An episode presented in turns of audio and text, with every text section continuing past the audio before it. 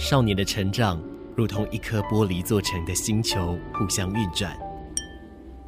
不同的星球像星星一样在空中相互辉映。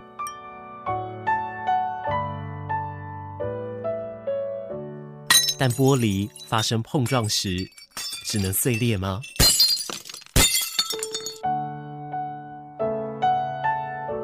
少年啊，来我的玻璃星球坐坐。你很特别，也很漂亮。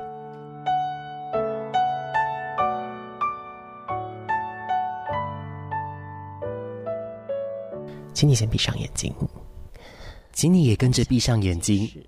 我邀请你跟我一起来想象，在你的脑袋里面出现了一种颜色，它是什么颜色啊？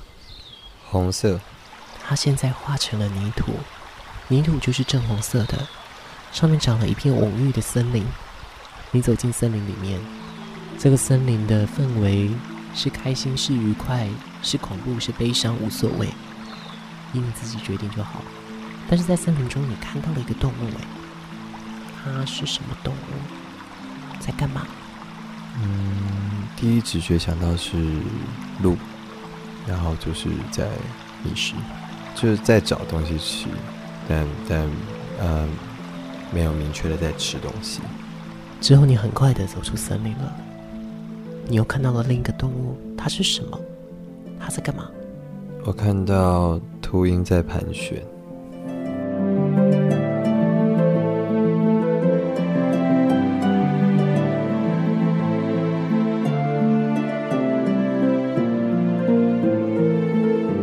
这是一个很简单的心理测验，运用这个测验，我们多多少少都可以来了解自己。欢迎你收听玻璃星球，我是马士，跟你说一声晚安了。刚刚的这一个测验呢，其实在第一题，我们在森林当中所看见的动物以及在做的事情，是代表着大家对我们的第一印象。而除了森林后，大家所看到的那一个动物，则是代表着在认识我们之后，比较认识我们的样子。当套用到玄学，套用到星座来说的话，一开始在森林中就是所谓的上升星座，而在森林外面就是月亮星座了。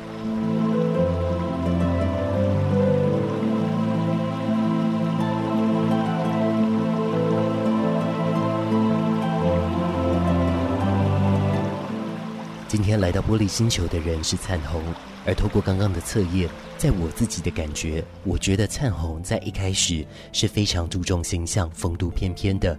可是当我们认识他之后，在核心中，他不断的在寻找属于自己的安全感。而我问他，如果要形容你自己的话，你会怎么形容呢？他说，对于一个核心的问题，就是他在不断的寻求一种安全感，某种极端，嗯、就是缺乏一些自我认同的部分。灿红是忧郁症合并睡眠障碍的患者，目前他就诊已经大约两年的时间了。而他现在是一个自由接案的剧场工作者。由于我跟灿红是朋友，所以我知道他大概在青少年时期渐渐形成了忧郁的情绪。可是他说，在当时并没有办法很确切的说出发生了什么样的事情，而导致于他现在必须就诊。蛮多东西是。潜移默化来自于可能原生家庭啊，或者说学校里面的环境啊、氛围啊等等之类的。但是我自己会去在内心做放大，或者说，呃，去聚焦在某些可能对自己来说过于苛刻的观点。的的确确，如同灿红所说，所谓的病识感，并不是一个确切的事件，而是一个过程。从一开始觉得自己发现有异样。到最后，自己的心情实在受不了，进而就诊，这是一个循序渐进的过程。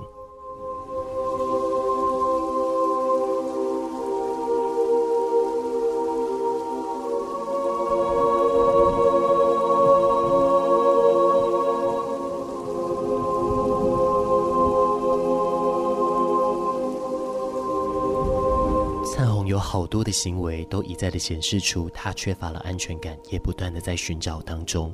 可是对于台湾的青少年，当他们缺乏安全感时，有很多是转而到网络游戏来寻找慰藉。在卫福部二零一六年全国网络使用行为调查报告有指出了，全台湾每三十名的国中和国小学生就有一个人呈现了高度网络游戏沉迷的一个状况。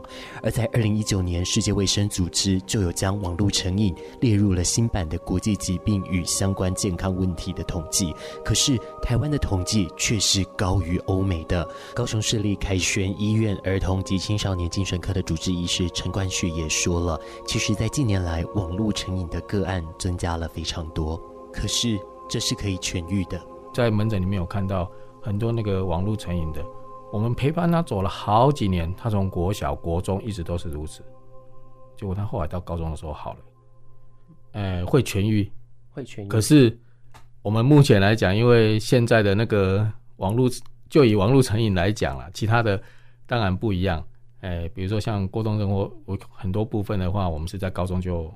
大概很多部分都已经缓解了，哎，但是那个网络成瘾哈，因为现在的那个网络啊、游戏啊推陈出新，所以这个我们也是很困扰啊。就是说，这个科技的部分哈，它可能有一些商业的因素，他们的那个演进非常快。我们现在看到的是，很多孩子会因为这样子而受到影响。针对于网络游戏成瘾。国家卫生研究院群体健康科学研究所助理研究员、主治医师林玉轩医师有说明，其实有两种方法可以来改善这样的症状。首先就是避免来批评青少年沉迷于网络游戏，并且要试图了解网络游戏吸引他们的地方。再来第二个，则是要增加他们在现实生活中可以获得满足感，增加短时间内能够完成事情的挑战。比方说，可以建立一起运动的习惯。其实说白话了，就是要把这样的习惯给戒制掉。可是要真正戒制掉，其实是非常难的。所以其实可以做到认知行为转变，用取代的方式。我们很多东西要戒，其实不容易戒。哦，比如说一个人很喜欢逛街，你突然跟他讲啊，你今天以后不可以逛街了，他可能做不到。可是如果我们用一个方式，比如说取代，哦，你虽然没有去逛街，但是你可以去，哎，看看。看看那个电视啊，或是说你有做一些运动啊。当你取代了之之后，我们的行为改变的基数，呃，也许就成功率就会高得多。所以，像遇到这种情况的话，是建议到那个可以找一些心理的那个咨询的一些单位了。哦，我们来讨论。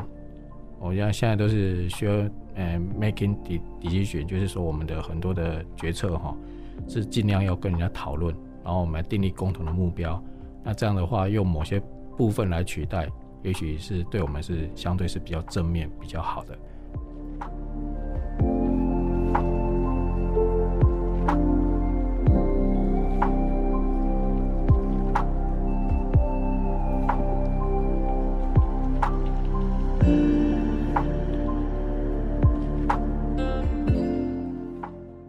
安全感，灿红说：“把近期的事情都规划好，想好接下来该怎么做，这对他来说是相当具有安全感的。我想，这对所有人都是如此吧。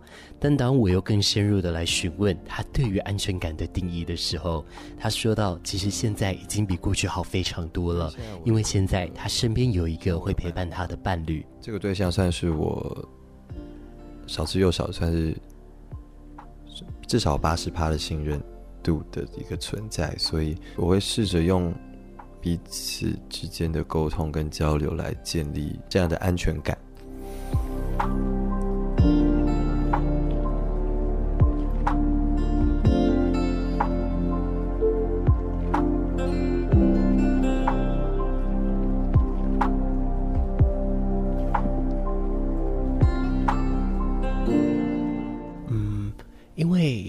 这样说的话，代表您自己本身在设定一些心理界限或防卫上，其实是相当强的。那当时，嗯，您是如何让您的伴侣走进您的生活当中？其实，在认识的初期，就是那个时候，自己在社交上面也遇到一些状况，对于这个对象也没办法全然的，就是相信或信任。那，呃，可能是。也是经过了一段时间，然后发现说，哎，好像我说什么都没有关系。我并不是要求说要获得我所期待的回应，而是我所接收到的是被消化过后的某种解释或回答，是能够让我有收获的实感的，而觉得说好像这样的一个依赖是对于我自己来说是有帮助的。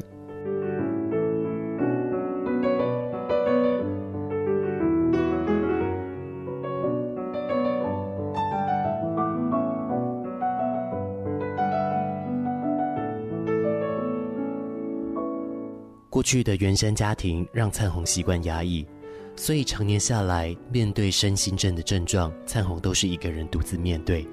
可是当我问他，现在有了伴侣之后，他所面对的方式是否有所转变了呢？他说，即便是他再亲近的朋友，他都会设下防线，所以现在绝对是有转变的。现在，因为我们现在也交往了将近一年多的时间，那基本上。我也分享了 将近一年多的一些心情啊，等等。我觉得不同的点是在于说，并不是急着让我摆脱那样的状况，而是被接纳、被倾听之后，或许有别种去接纳他的方法，而我不会是单打独斗的去面对这一切。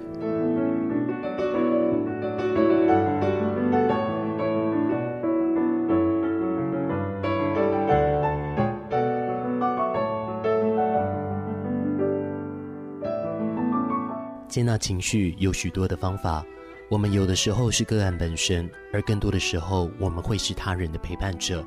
身为陪伴者，有的时候设立界限固然重要，但或许带着一种好奇心来陪伴个案，或许也是一个还不错的选择。高雄市立凯旋医院的林佳佳社工师就有说了，有一位前辈曾经跟他说，在面对个案、在陪伴、在询问事情时，抱着一个好奇心，对他来说是非常有帮助的。我觉得这句话对我来讲蛮受用的，就是在跟个案或家属接触的时候，要保持的一个一个心情叫做好奇心。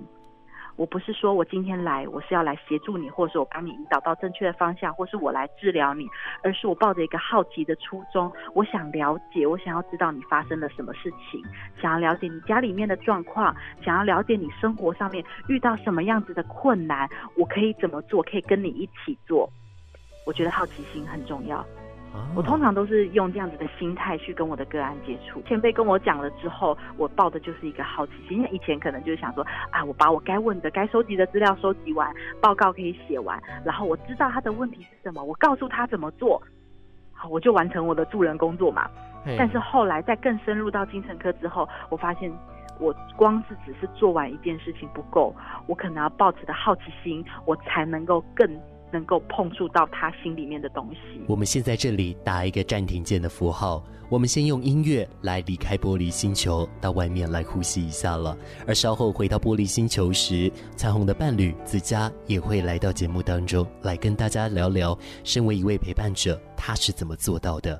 我们收听到这一首歌曲，是我想要送给彩虹的歌曲，来自光良的新歌《蕨类》。聆听着温暖的声音。九四点三，让我有整天好心情。九四点三，分享生活点点滴滴，随时陪伴着你，你最好的默契。当时我我有发现他在工作上是一个非常认真跟负责的人。他是子佳，是灿红的陪伴者，而他更是灿红的伴侣。而子佳说，他们是在剧团工作时认识的。在当时，他有感觉到灿红是一个非常认真的剧场工作者，可是，在舞台上以及舞台下是有非常大的反差的。好像是他能量非常的集中。然后非常的专注，但他在平常的生活上呢，他是一个比较整个人是散散的，然后你可以感觉出他的情绪都不会太高，对，是一个比较比较嗯低沉的一个状态。这样，灿红在人际上所设的防线非常的重，而本身又因为是身心患者的关系，所以他很难让人走进他的心房。而我问子佳，他是怎么样陪伴在灿红身边的？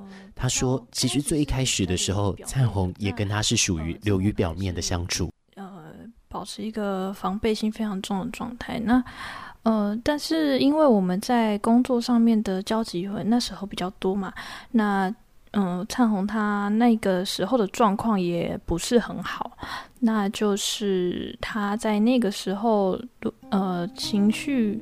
累积到一个状态爆发的时候，刚好我都在旁边，对，那我都呃刚好有有这个机会可以去陪伴他。那我相信陪伴这件事情是非常重要的。那呃我自己啦，对于灿红的状况，我是呃倾听比较多，那让他来抒发，然后只有当他需要答案，他想要知道我的想法的时候，我才会给予他一些回馈。那我也不会在第一时间就否定他的任何的说辞，就是因为这样子，就是潜移默化之下，他就，呃，渐渐的，他也养成了一个习惯，就是他会把他平常生活发生的一些大小事会跟我说。对，那就因为这样子，然后他可能就在这之中找到了一些些他的安全感。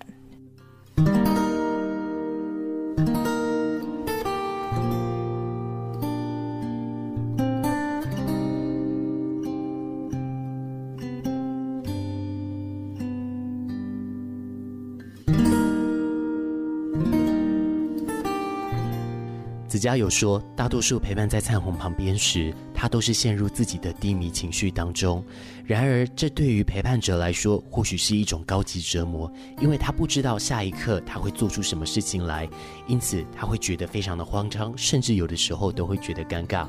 而对于子佳而言，当他陷入自己的低迷情绪的时候，身为陪伴者，只要静静的陪在旁边就可以了，只要保护他，不要让他做出任何伤害自己的行动，并且让他知道他随时会在旁边陪着他，这样就够了。如果以我自己来说的话，他其实他那个时候根本是没有注意到我的，我是在旁边，只要让他知道我在旁边就可以了。然后，呃，我自己在旁边的话，会一直不断的观察他。虽然他陷入他自己的情绪，但我会观察他是，呃，是现在是一个很很愤怒吗？还是非常的？非常的伤心，或者是他有没有什么自残的举动之类的？对于陪伴者，倾听这件事固然是相当重要的，但是不可能无时无刻都在倾听。所以在心理学上，就有医师特别来说到了，或许可以使用高品质的陪伴法，固定一天的哪一个时间，完全空下来。安安静静，什么事情都不做的，就安静的听个案来说。而子佳面对灿红，就是用这种方式来陪伴的。灿红他在每天工作结束之后，或是工作的空档，他他会打电话给我。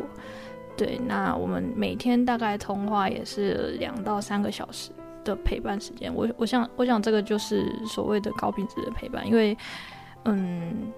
我这一段时间基本上就是我们两个互相交流，我们今天发生了什么事情。那我想知道他今天的情绪，那他今天有没有发生什么让他情绪波动比较大的事情？那他有没有什么，呃，有没有什么呃需要我知道的事情？关于成为一位陪伴者，首要条件就是一定要照顾好自己本身在生理上的健康，以及划清在自己心理上的界限。子佳也说。必须很清楚的知道，要让对方为自己的情绪负责。我觉得很重要的一点是，你要让他知道，这些是他自己可以决定的东西，这些情绪是他自己可以去掌握的东西。那他要为自己负责，而不是你们你来帮他决定任何事情，你来为他负责他的人生。我觉得这件事情是蛮重要的。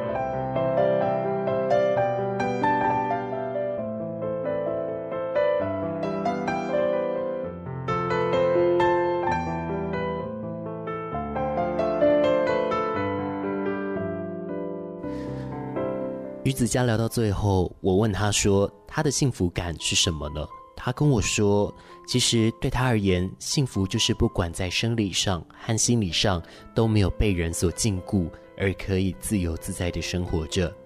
而对于这一种幸福感，他有没有可能也影响灿红呢？呃，要说影响的话，我会比较偏向于引导。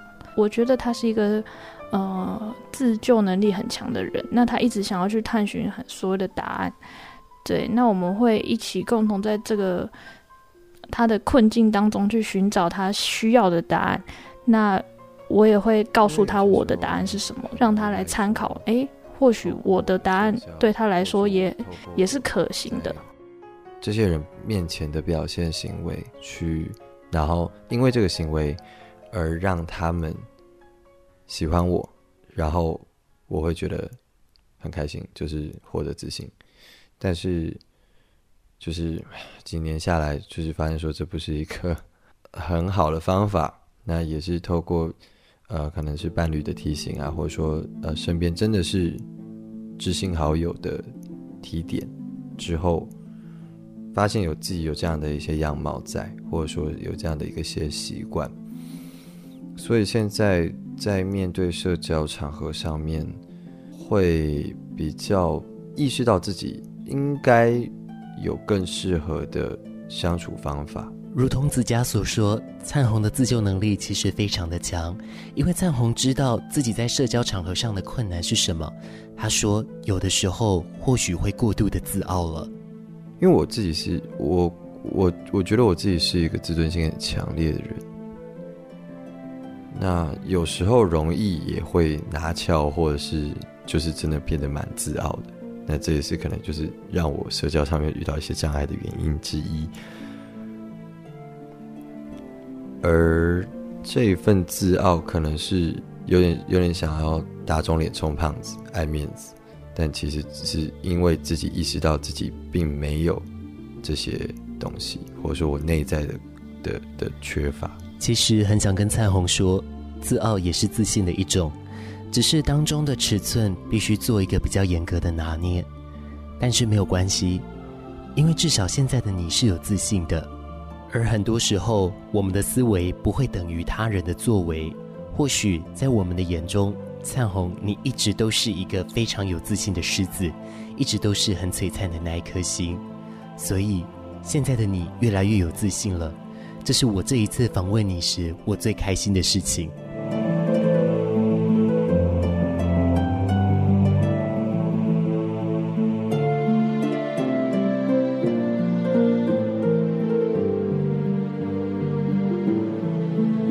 一年前，我同样找灿红来采访这一个身心症相关的主题，在当时他身边并没有陪伴者，而他也非常的孤单。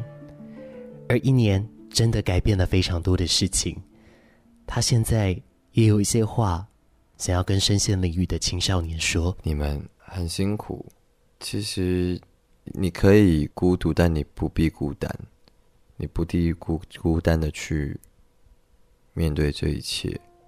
你不想面对也没有关系，就是这个时候你想摆烂，这个时候你想就睡觉也没关系，就希望可以努力的去珍视自己某些好的一面吧，尤其是在青少年这样子的一个成长过程中，真的是最痛苦的时候。虽然说我到现在还在经历中了，而。他不是说过了就没了，但是就算就算不好好了，但是还是你们一定可以找到，在这样的不好的一个状态下，可以跟自己共处的一种方法。我相信我们每一个人都可以找到在这个世界好好生活的方法。我也相信我们每一个人都是值得被爱的。最后这一首歌曲送给灿红，也送给子佳，来自曲婉婷的《Drenched》。在这里，玻璃星球也跟你说晚安了。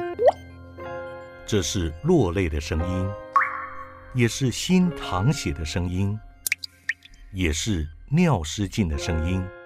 吸毒将导致性功能障碍、肝功能损伤、膀胱纤维化，甚至导致脑细胞永久伤害。毒品会摧毁你的一生。不能接触，勇敢说不，保持警觉性，不要拿一辈子开玩笑。以上广告由行政院提供。哇！我第一次搭大型车，哎哎，小心！你放心，像这种大型车啊，视野死角很多，还有内轮差的问题，所以我有特别加装行车视野辅助系统，开车时会多看两眼，就怕有些角度看不到。真的，好多视角看不到耶！所以在路上看到大型车，不但要小心远离，驾驶朋友也不抢快才安全哦。以上广告由交通部道安委员会和高雄市政府新闻局提供。妈妈说，女孩不会做家事会被人嫌。爸爸说，女孩读理工将来会很辛苦。他们为什么不对哥哥这么说？CIDO 让女孩有发挥潜能、平等发展的机会。我可以当科学家，我可以做工程师，我甚至可以开飞机。我可以，你也可以。CIDO 消除对妇女一切形式歧视公约，促进性别平等，让世界更美好。在这静静的夜晚，有人真心与你作伴，不管是悲伤还是快乐，高雄广播电台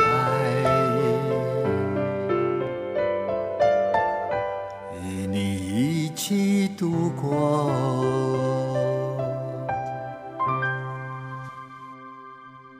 这是来自李千娜的歌曲《不曾回来过》。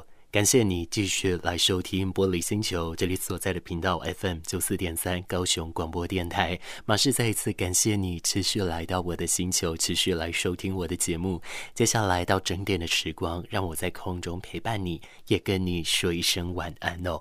我们刚刚在节目上半段，我们听到的是灿红的故事。那其实灿红呢，他对于自己的安全感。呃，他需要有一点大量的寻找，或者说对安全感的部分，他需要一些的。嗯，不管说是寻觅啊，亦或是说建立等等的这个部分都是哦。那其实我们在说到安全感的时候，其实好多人我们会把它跟爱情绑在一起哦。那就会有人来疑问了：安全感要怎么样给？其实有一位心理师哦，他有说到说这个是一个比较真实的一个想法，在这个呃中国这里哦，他们在北京开设了一个北京从飞。从心理咨询工作室，那这个心理师叫做从飞从哦，他是萨提尔模式的一个心理师哦，也有一本著作叫做《允许你自己》。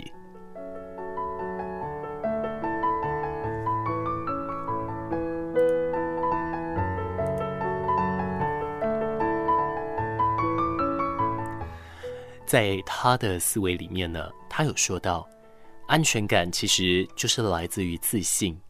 相信爱，而且欣赏所拥有的。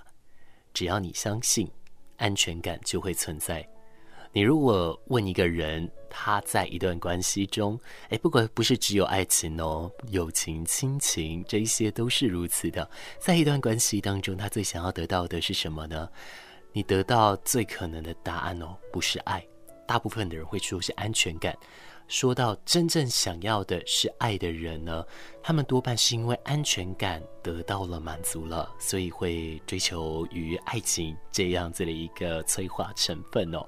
其实，在这个世界上，没有人是不追求安全感的。尤其当阴性能量比较强的时候，当你的个性、你的性格本身又比较细腻的时候，人类从被出生以后就受到了这个安全感匮乏的这件事情所困扰着哦。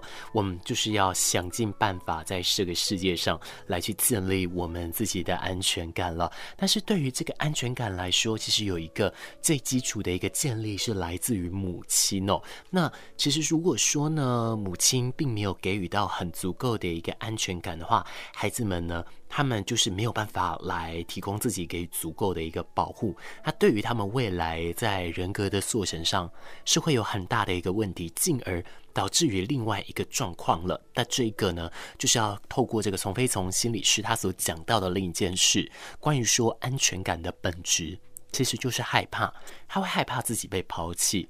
害怕自己会有危险，害怕自己不值得被满足，那自己却又没有力气来面对这一个世界哦。那不管怎么样啊，在这样子的一个状况之下，如果说比较不知道怎么样来宣泄自己的内在的情绪的话呢，那似乎就会处于一个比较弱势的地位。当然了，我们都不乐见，我们都没有人想要来过这样子的一个生活了。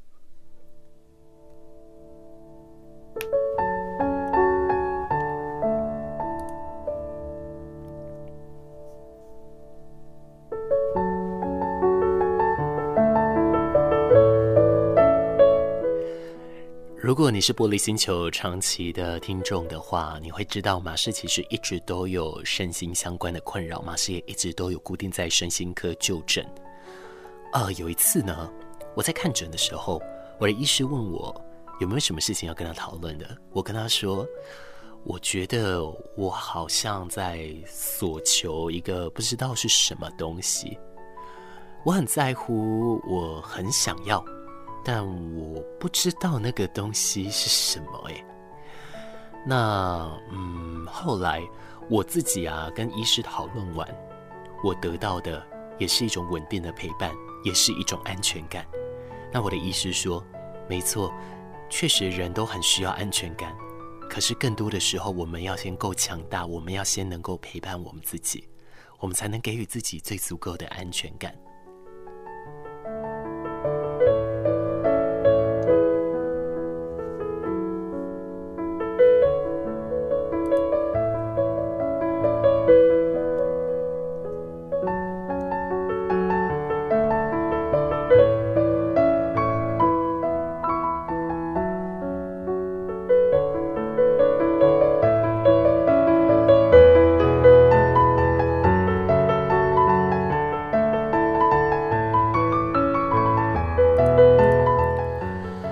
没有安全感的人身上，还有一件事情哦，那就是说他们会不相信自己是可以受到保护的。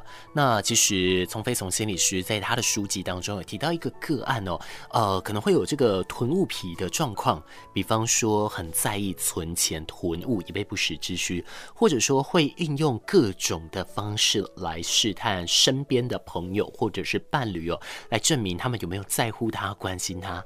那透过呢一些比较物物质化，或者是说有没有记得一些节日等等的，来作为一种验证哦。那他们不相信的人，还有不相信的东西。随时随地都会存在。那其实对于这个安全感的一个过度追求是非常累的。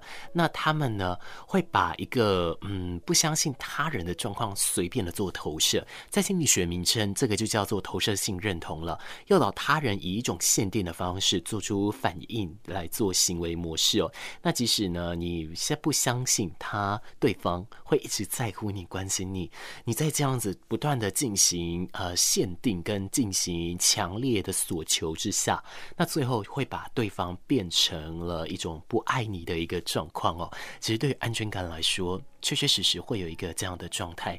那当然了，我们就可以来说到，就是关于所谓的情绪勒索了。很多人会想说，情绪勒索会不会有时候是自己给予自己呢？但不是哦，情绪勒索它建立在一个共同的观念上，是它一定要对对方。一定要有一个受体才对，这样子才是呈现一个情绪勒索的一个样子哦。那这个安全感，我们要重新的把它建立起来的话，首先最大的一件事情就是自信了。自信是一种感觉，而不是拥有。你一个拥有技能的人，或许你不用担心你未来会没有工作等等的，或者说一个有魅力可以获得爱的人，他不会担心没有对象。一个懂得伴侣而且能够付出的人，他不会担心伴侣放弃自己，这是对自己一种自信的负责。相信自己，还有相信对方，相信身边的人。当然，这一种自信不是盲目的展现魅力了。即使呢，你个把它流于表面上，但只要有人比你更加的善于操作这件事情，其实就很容易会被替代。那自然了，没有安全感这件事本来就也会是有可能的。所以，我们如果要重找回安全感的话，我想自信这件事是很重要的哦。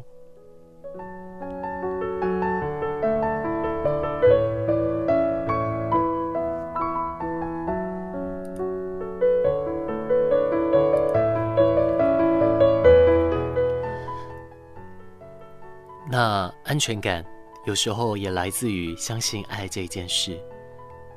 爱虽然会消失，但也会回来。它不是用证明来得到的。你即使看到太多的黑暗，你依然可以相信世界上存在着爱，存在着善良。还是相信自己正确的付出，你一定会得到回报。这也是安全感建立上很重要的一个环节，拥有安全感。那么。安全感呢，也有一个方式可以来训练，勇于欣赏的心。从来没有什么能够让人是绝对安全的，除了依靠自己之外，但是靠自己久了也是会累的。从来也没有想过什么能让自己绝对危险，除非自己。所以一体两面，安全感呢，是只要自己愿意看到好的一面，欣赏拥有的。不过度的去比较，你所拥有的就会越来越多，你会越来越幸福。你要知道，安全感可以透过培养而成，可是安全感是自己给予自己的哦，自己才是永远能够保护自己的那个人。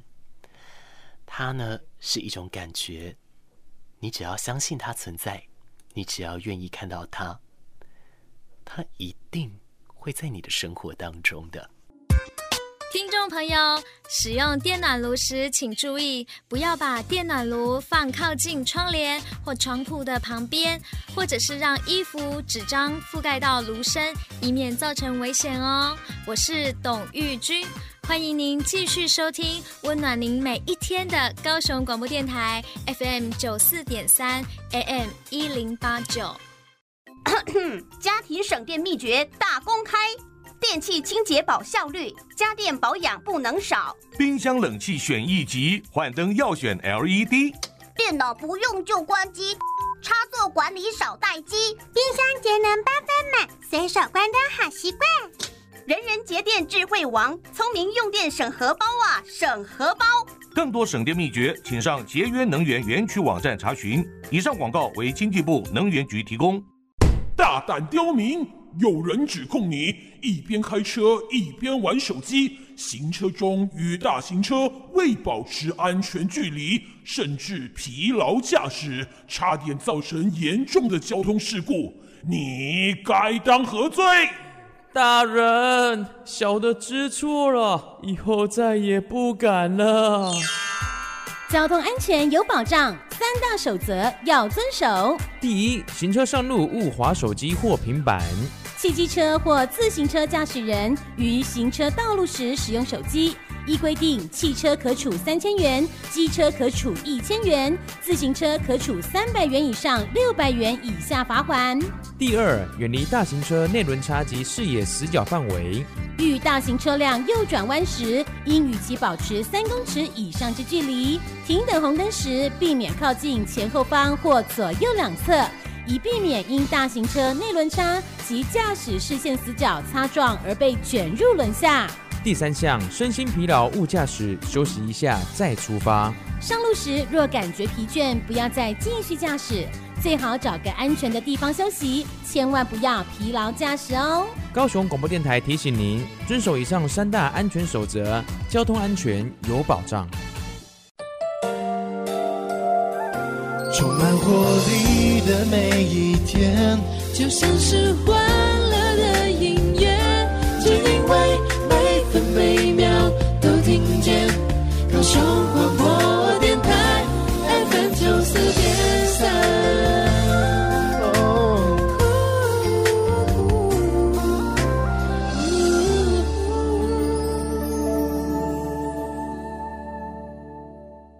来自品冠还有戴佩妮的歌曲《半生熟》，其实这一首歌曲在当年出来的时候，也是一首相当甜，有好多情侣都会一起在唱的情歌哦。那我会选择在玻璃星球末端这边来播放这首歌曲，是我想告诉大家，不管怎么样，不管我们跟谁是多熟，或者是我们带了多少的缘分，我们这一世中能够相遇，其实都是很棒的。纵然有的时候我不认识你，但是透过声音你会认识我，所以喽，谢谢你。让我走进你的生命当中，也希望在自己提供安全感的时候，如果累了，你可以想起我，我会在空中一直陪着你。我们最后听到这首歌曲，而歌曲当中跟你说一声再见，来自周杰伦手写的《从前》。